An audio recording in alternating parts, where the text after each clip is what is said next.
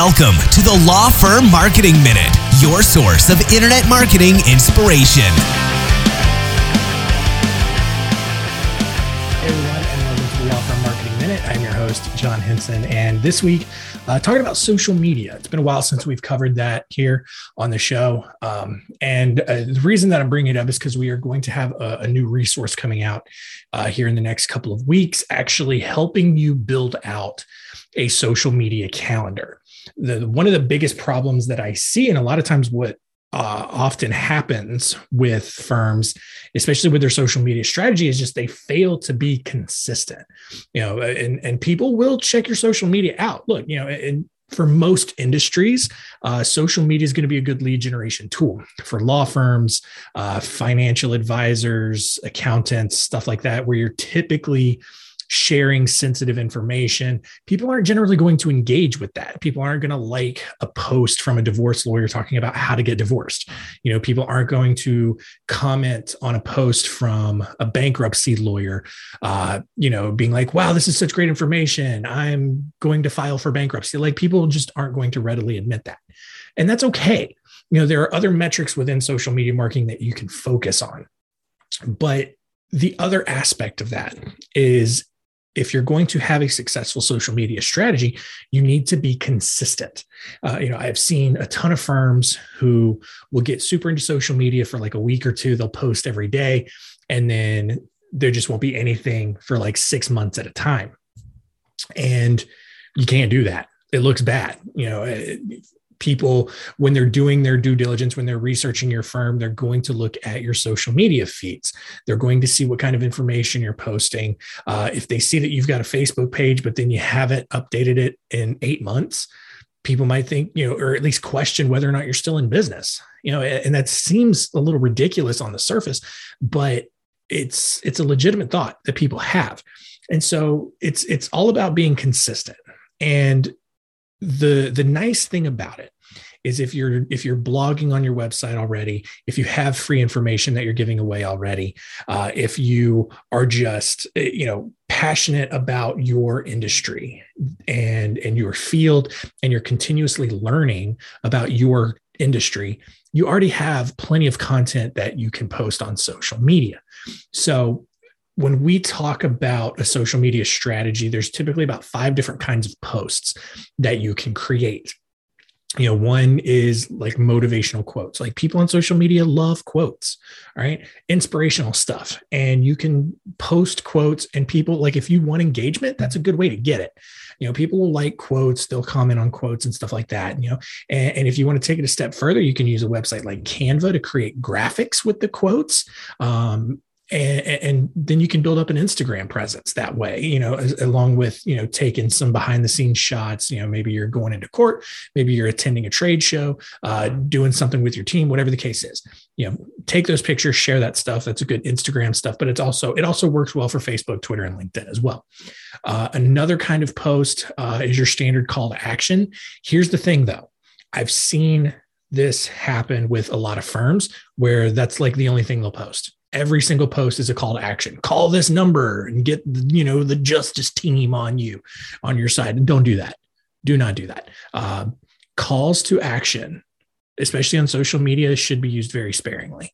All right? Because here's the thing. If you are just constantly asking for business asking people to call you, asking people to do this and this and this, it's going to get old pretty quick. People are going to get turned off very quickly by that. And they're going to shut you out. And then people just aren't going to pay attention altogether. And then you're just going to be spinning your wheels, wasting your time. The idea behind social media is for you to participate in this bigger community of people in your area. Right it's and, and you specifically in your firm you are a source of information all right? You are not you know you should not enter into the social media world expecting people to hire you right? There are a lot of different things at play. There are a lot of different things that need to happen for someone to make a hiring decision. Social media is just not where that decision is going to be made right it could be made in the opposite direction that you want people can tune you out especially if every single post that you make is call this number and you know get you know put a store for you don't do that right maybe once a week maybe once every other week that's fine but not every day, not multiple times per week. All right. So, what do you post instead other than quotes? All right. You can't just post quotes and your phone number. That would get weird. All right. But uh, I mentioned earlier about, you know, if you are passionate about your industry, if you're constantly learning, you're going to find uh, these third party articles that you can then share with your audience. And, and, and the rule, only rule we have for that is just make sure that they're relevant to your practice and your audience. So, for example, you know, if there's a new uh, law coming out about, you know, car insurance or whatever, and you're a personal injury lawyer and it has something to do with accidents, share that with your audience, right? Because that can affect how you manage cases in car accidents. It could manage, you know, how you sue insurance companies, whatever the case is.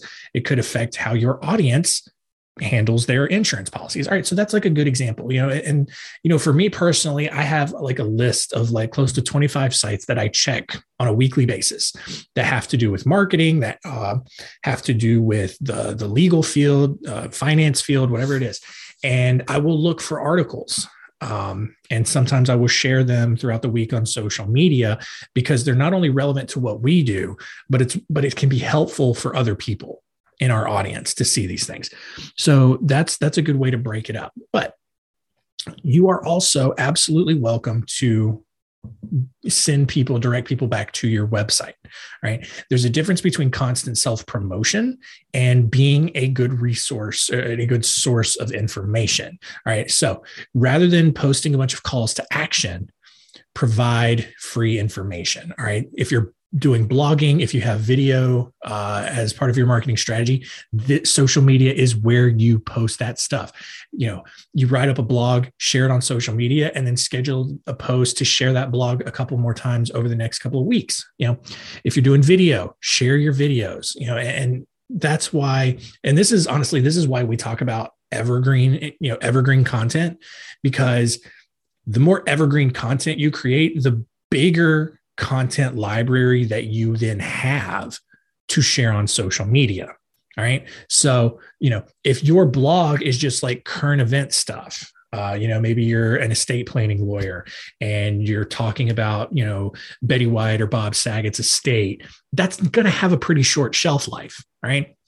Three, four months at best, probably, unless there's something that I don't know about that's going to drag out. It's just an example. But instead, all right.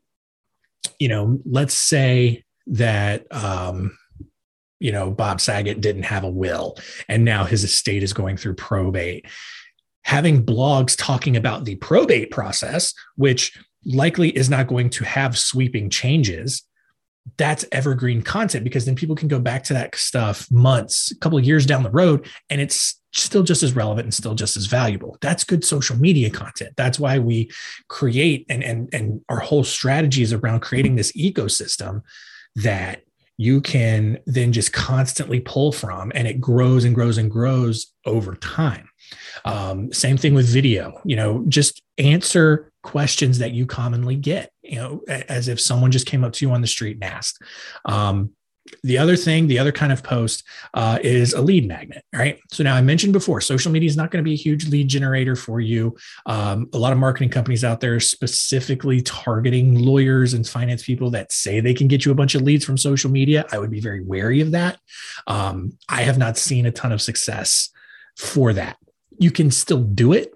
Um, but it should be something that you try later down the road when you've got a good uh, rhythm in place with your other marketing.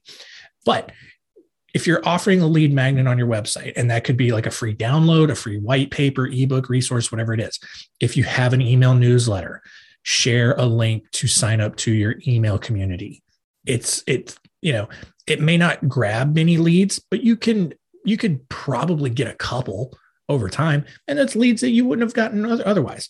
So it never hurts to throw that out. It throw you know it, it still shows that you are a source of information that you're out there trying to help people you know and and phrased and and worded the right way it's not going to come off as constant self promotion it's going to come off as hey here's some information. Maybe this is helpful for you. That's all you got to do so those are your five post types. You've got quotes, you've got calls to action, you've got third party articles, you got your blogs or videos, and you've got your lead magnets. And if you um, just kind of mix that in, balance those things out. You know, you can do a quote every week, you know, typically like a Friday or something. Uh, share your blogs or videos multiple times, you know, once or twice a week call to action maybe once every two weeks, a third party article maybe once a week, uh, and your lead magnet every week. And that's a good content balance. And that's an easy thing to do to schedule out or have your team schedule out for you. That's what we do for our clients. We create that content, we schedule it out for them, we post it for them. It's really simple. Um, and look, if you would like us to do that for you, give us a call. Um, and, and, we can talk about uh, you know some of our social media packages. But the the resource that we're going to come out with here in a couple of weeks is going to is going to explain all of this information that I've just shared with you. It's going to give you basically a template to follow. It's going to give you some examples of what it might look like, and I think it'll just be really helpful for people to kind of visualize it.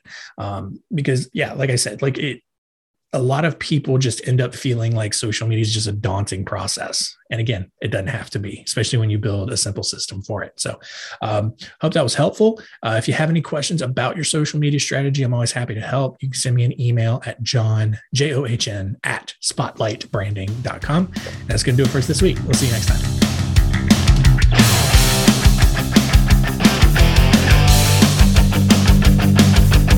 Thanks for joining us please visit lawfirmmarketingminute.com for more information. We'll see you next time.